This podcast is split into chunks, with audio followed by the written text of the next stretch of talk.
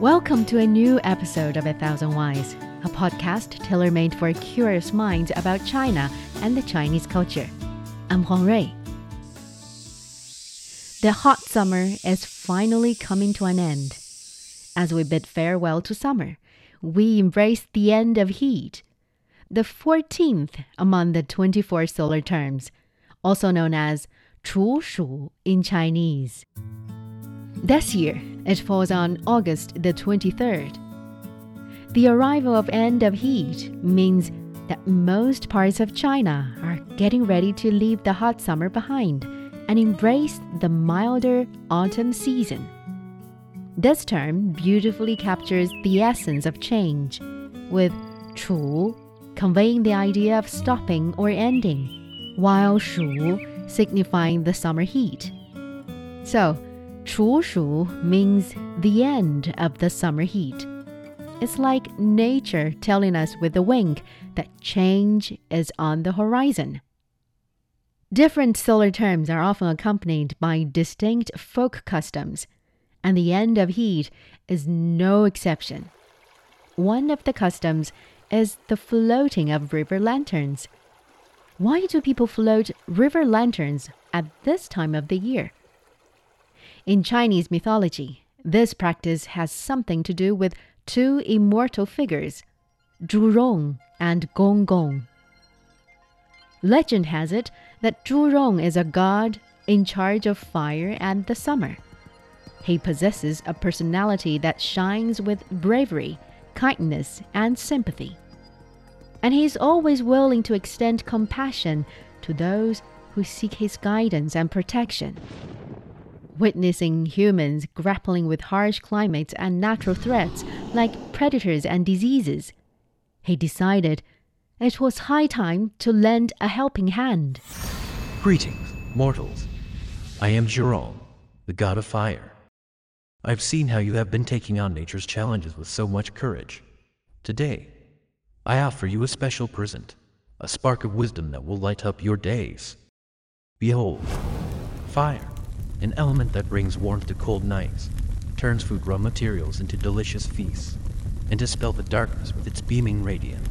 What is fire? Is it dangerous? What's that? Really? Is he serious? And so, Zhu Rong's teachings brought significant changes to people's lives. Fire became something they can no longer do without. With time, more and more people felt grateful for all that Zhu Rong had done. Yet, amid the radiance of Zhu Rong's benevolence, shadows of envy took root in the heart of another god, Gong Gong, the stormy god of water. How dare these mortals lavish praise upon the flames, neglecting the life giving waters that sustain them? Without water, all human beings and animals will perish. They should be punished. Gong Gong's strong feelings of envy caused a big problem. It was like a powerful storm that disrupted the balance between fire and water. Zhu Rong noticed the suffering of human beings and wanted to stop. Gong Gong, I'm asking you. Let's not hurt the world we're responsible for. Our fighting will only harm the innocent people we're supposed to take care of. You talk about innocence, but you got all the praise while I'm being ignored. I'll show you my real power, and the mortals will learn to respect me. As these words of jealousy left Gong Gong's lips, Zhu Rong was also outraged. A battle between nature's powerful forces ensued. Gong Gong lost the fight. He became even more angry and broke one of the pillars holding up the sky. This catastrophe led to widespread destruction and countless casualties, with the world seemingly coming to an end.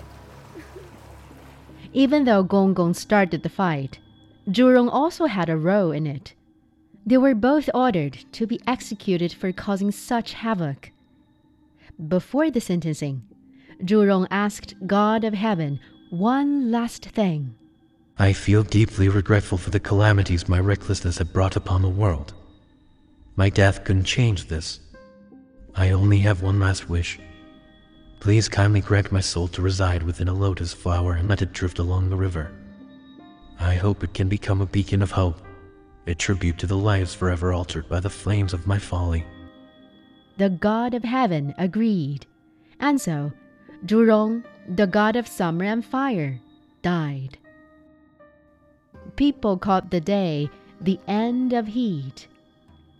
Zhurong's last wish of floating river lanterns became a custom and was followed by later generations. That's the legend behind the origin of Chushu and its custom.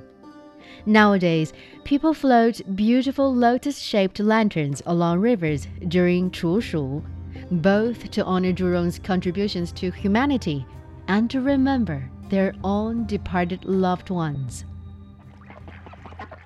Apart from floating lanterns, there are many other customs that are related to Chushu.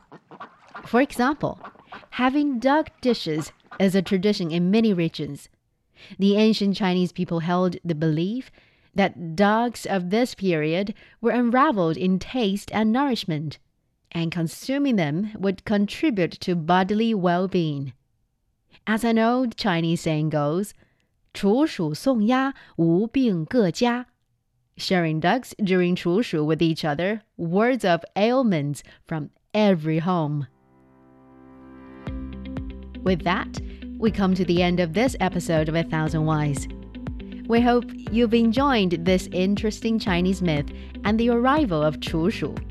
If you like this podcast, please give us a five star rating on whichever platform you tune in and share the story with your friends. Until next time, bye for now.